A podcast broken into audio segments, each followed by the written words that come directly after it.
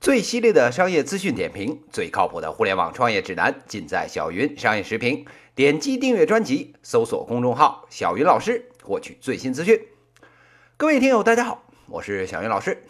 今天呢，跟大家谈一个跟网易严选有关的话题。这两年呢，上到这个千亿级别的电商平台，下到啊几十万流水的小卖部。所有人呢都绕不过去的一个词儿，就是啊消费升级。那这个消费升级究竟是什么意思呢？这个事儿啊，马云爸爸一个说法，刘强东东哥哎又是另一个说法。这要是追起概念来，能有一百来种。不过啊，要从这个通俗易懂的角度来看，还得啊小云老师给您掰扯掰扯。这个消费升级呀，往阳春白雪里面说，哎是啊。广大人民群众对美好生活的向往，往这个下里巴人里面说，哎，就是啊，想装逼，哎，又不想花钱，可不是吗？您要是啊真特别有钱，那根本不用升级，您啊早就冲着什么什么 Hermes 啊，什么 LV 啊，这都去了。您啊要是真没钱，这些事儿呢，您也甭惦记了，赶紧去找事儿啊，买这个搓堆菜去。卡在这个中间的这帮人，想用点好的。兜里面呢又囊中羞涩，可不就全冲着这性价比这条路上去了吗？这两年呢，打着这个消费升级的旗号做性价比生意的，哎，可真是啊不老少家。这列出来有名有姓的，绕不过去的就有什么小米呀、什么名创优品啊，还有啊网易严选这些家。前面两个呢，小云老师啊都在小云商业时评的节目里面深度点评过了。今天啊要跟大家聊的。哎，就是这个第三个，哎，也就是呢，丁磊的这个网易严选，严选这个事儿啊，您好像觉得啊，这个耳熟能详好多年了。其实呢，看看历史，人家还挺新的，一六年才成立的业务，用了一年试了试错，这一七年啊，卯足了劲儿爆发了一把。现在呢，虽然跟什么淘宝啊、京东啊相比，还是啊小拇指指甲盖的那么一丢丢，这收入呢不过四十亿出头。但是啊，这名气搞的是铺天盖地，那为什么呀？人家打着这个好东西又不贵的这个旗号，一方面呢，在设计上把自己搞得逼格特别的高。别看那么多种商品啊，这性冷淡风，哎，走的还特统一，这是其一。这另一方面呢，人家号称啊，直接跟工厂合作设计，没有中间商赚差价，这价格呢又特别的亲民，两样加在一块儿啊。借着这个消费升级这股东风，彻底啊，在一七年火了一把。这三十人的团队呢，变成了七百人。丁磊一看这架势，哎呀，这嘴都乐歪了。咱这游戏做得好啊，电商也不赖呀。直接这一八年的小目标啊，就干上了 GMV 两百亿。哎，至于这步子是不是太大，会扯到蛋？哎，各位听友啊，我们一起拭目以待。这网易严选干的牛逼，大家是各种羡慕嫉妒恨呐。那是不是人家丁磊第一时间就想到这一招，早有预谋，然后憋大招一炮走红呢？小云老师啊，这就笑了。别老以为啊，什么创业什么的都是一帆风顺的。就拿这个严选电商来说啊，在网易这边，这都算是三进宫都不止了。早在这个二零一零年的时候。那时候啊，业界还在所谓这个千团大战呢。人网易呢不甘落后，自己张罗个团购网站叫团长，自个儿不碰货。结果呀，出师未捷神仙死了。这一二年的时候呢，人家不甘心，又上了这网易上品，想学这个唯品会。结果啊，一年没挺过去，哎，就凉了。这到了一五年，好死不死啊，又开始搞这个什么网易秀品，哎，也是啊，这个鼻涕泡都没吹出来，就去见了马克思，这吸取了之前这三进宫的教训，直到这个一六年，人家才琢磨出来这个网易严选，这把呀，总算切中了路数，成了气候，瞅见没有？就算啊，像网易这么这种亲爹啊，这么财大气粗的撑着，也得啊试错这老些次，这地雷阵呢炸死这老些回，哎，这才能趟出来。这一般啊小创业团队干这活能有几成的胜算？哎，大家伙啊，不妨心里面各自啊都掂量掂量。那既然严选这个后起之秀在 BAT 巨头的阴影下面，愣是把一条新路给趟出来了，那这里面到底人家牛逼之处在哪儿呢？这件事儿啊，听小云老师啊给您掰扯掰扯。这第一点成功之处呢，是人家成功的击中了这个制造业的痛点。这小云老师呢，本业就在做啊这制造业的这个供应链优化，所以啊，对中国现在制造业面临的情况呢，是啊感同身受。自己的生产能力啊，这都不差，某些领域呢，甚至啊的世界领先。这国外的品牌商一来，直接啊批量采购，这价格呢压得个贼低，要求呢还倍儿高，干半天啊赚不出钱来。人家自个儿贴个牌呢，加个零就卖了。哎呀，把您啊恨的是牙根痒痒。您自己想卖吧，但是老百姓没听说过您呢。这想卖高价根本没戏。转脸呢想放在淘宝上面，这好像啊这个出货量是高了那么一点儿。但是啊，您把这什么直通车呀、什么之类的这渠道费用往下一减，嘿，也啊不比帮人代工强太多。这差点啊没把自己给活活气死。这渠道压榨这块啊是制造商啊巨大的痛点。这个时候啊，网易过来了。说咱们呀不做这 OEM 贴牌，咱们啊做 ODM，咱们呢一起来设计这个新产品，而且啊我还包销包卖，哎，预定呢就给您啊百分之三十的款，这验收呢直接就再打百分之六十，相当于啊提货这百分之九十的钱都结了，这尾款再留个百分之十。这制造商一看这感情好啊，别的先不说啊，能不压钱这就是好客户啊。那一起在市场上面试验了两把。哎，您啊还别说，真出了几款爆款，这后续谈起来就容易多了。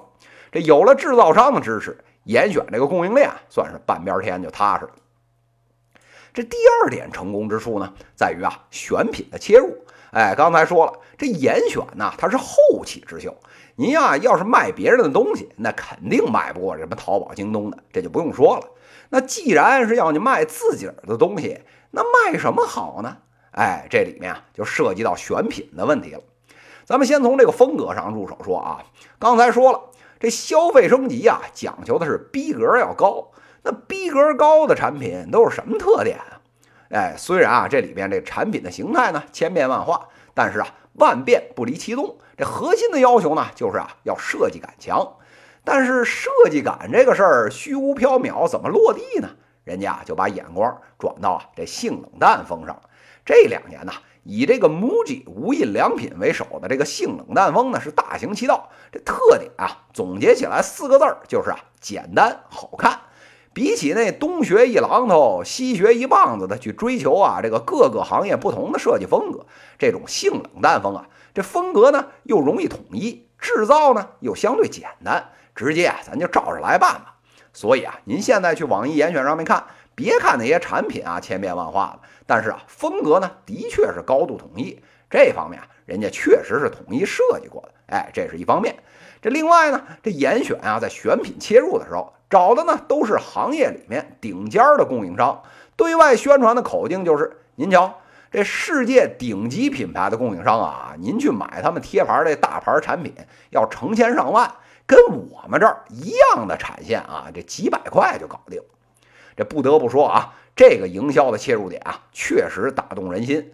这想装逼兜里又缺钱的这帮人，看了这文案，那立马就集体高潮了。有这好事儿，性价比这么高，能不立马快马加鞭的往这儿赶吗？这最后一点成功之处啊，在于呢，人家避开了这个法律的风险。刚才说了，这严选这性冷淡风啊，不是原创，是学的人家无印良品。这产品层面呢？既然要沾人家大牌供应商的光，哎，在最终啊这产品形态上面也得长得跟人家大牌八九不离十，这消费者才能买账啊。那这个借和偷之间，这个红线是怎么个画法？这里边啊讲究的大了去了。那为了绕过去外观设计的这方面的专利，这网易啊确实烧死了不少脑细胞。这一方面呢。国外的专利在国内啊未必有申请，这里边啊就可以直接先用，哎，擦个小边儿，哎，您没法告我。另一方面呢，这外观保护啊也就十年的有效期，过了期的产品里面，那随便我怎么用，哎，您都告不了我，哎，这是其二。那最后呢，严选这边啊每种产品做的呢都是相似，但是啊不一样，人家对部分的这设计要进行专门的修改，这里边有个专属名词儿叫。侵权规避，哎，这里面啊，往深里面说，这网易严选呢，虽然是这方面干得不错，但是还不算是真专业的。真要是专业干这件事儿啊，远了不说，同在这个设计领域的这个 Zara 也是啊，天天抄别人的，一天到晚被人家告来告去的。但是啊，人家企业这么多年稳坐这个快时尚的宝座，靠的就是这种侵权规避的能力。这个网易严选在这方面，虽然呢这个公关方面小事不断，但是啊，到今天为止还没没有被扳倒。哎，这就说明啊，这边呢规避做的不错。您啊不服就不行。这明白了网易严选这三条做法，各位听友啊都竖起了大拇指。哎，您啊得佩服这人家丁磊啊，这一招啊剑走偏锋，那确实树立起来一个与这个淘宝、京东完全不同的电商路数。做的呢是自营的产品，蹭的呢是大牌的热点，又把相应的这法律风险压到最低，这四两拨千斤的妙手，小云老师啊也是佩服佩服。这种夹缝中长出来的电商品牌，又能做出呢近十倍的增长曲线来，这种好事儿放在这个线上巨头环伺的今天，说是啊一个小小的奇迹，哎，真是啊一点儿也不过分。不过啊，这问题来了，这严选这条趟出的路就这么完美无缺、无懈可击吗？小云老师觉得呀，这也不尽然。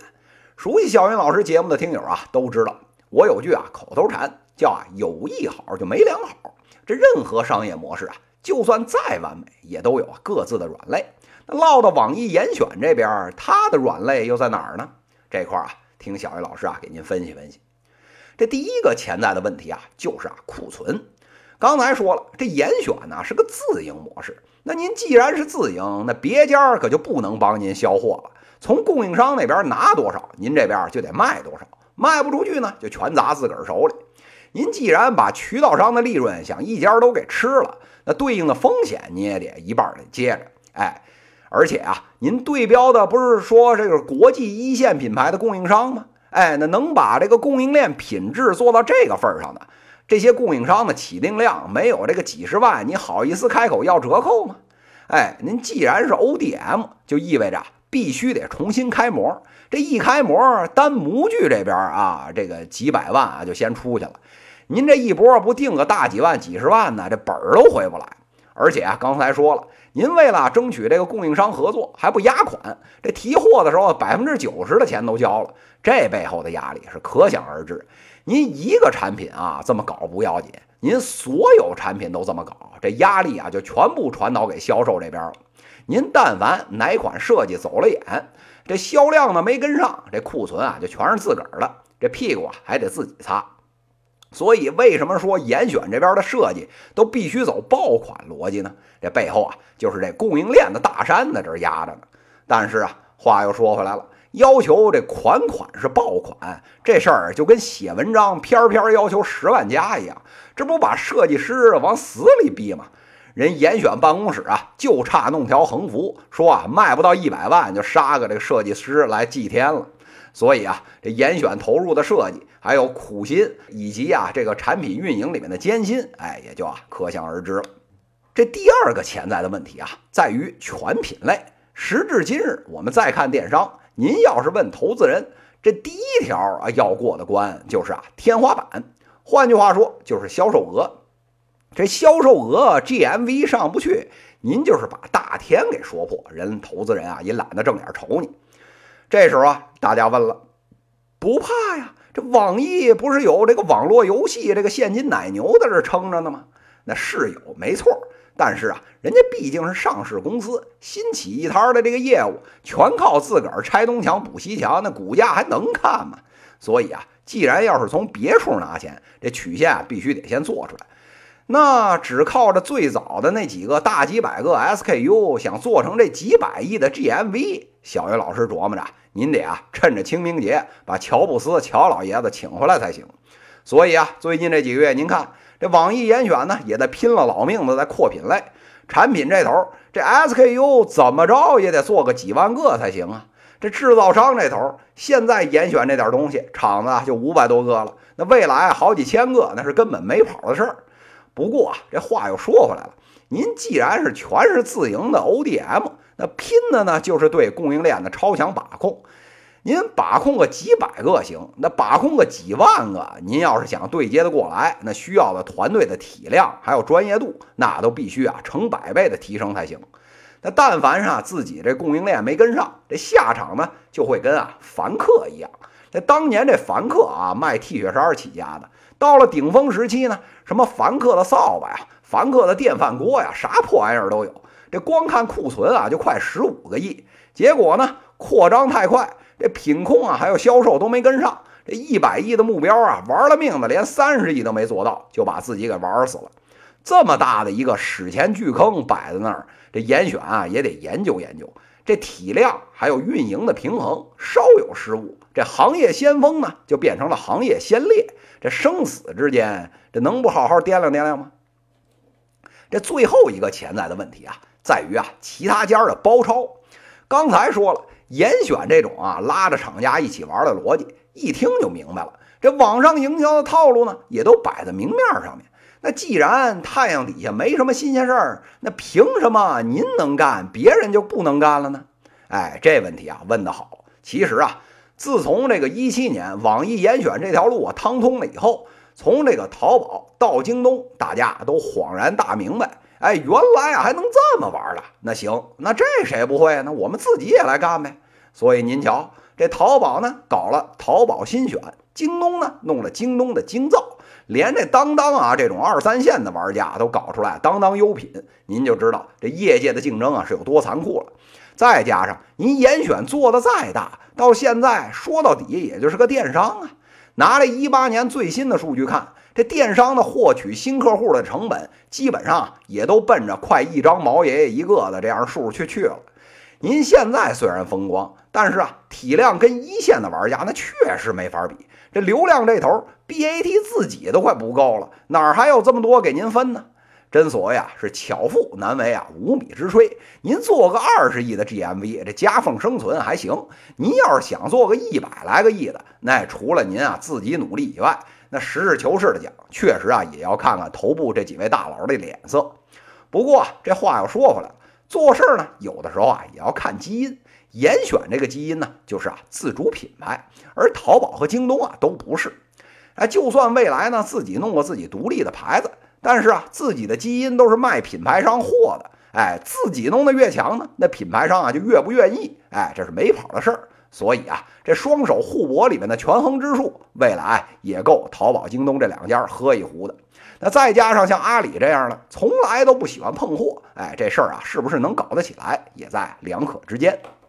那既然明白了上面三条潜在的问题，大家就看出关键所在了。见缝插针呢，涨起来不难，可是啊，前有追兵，后有堵截，线上流量的天花板呢，又压得死死的。那网易严选未来的出路究竟在哪儿呢？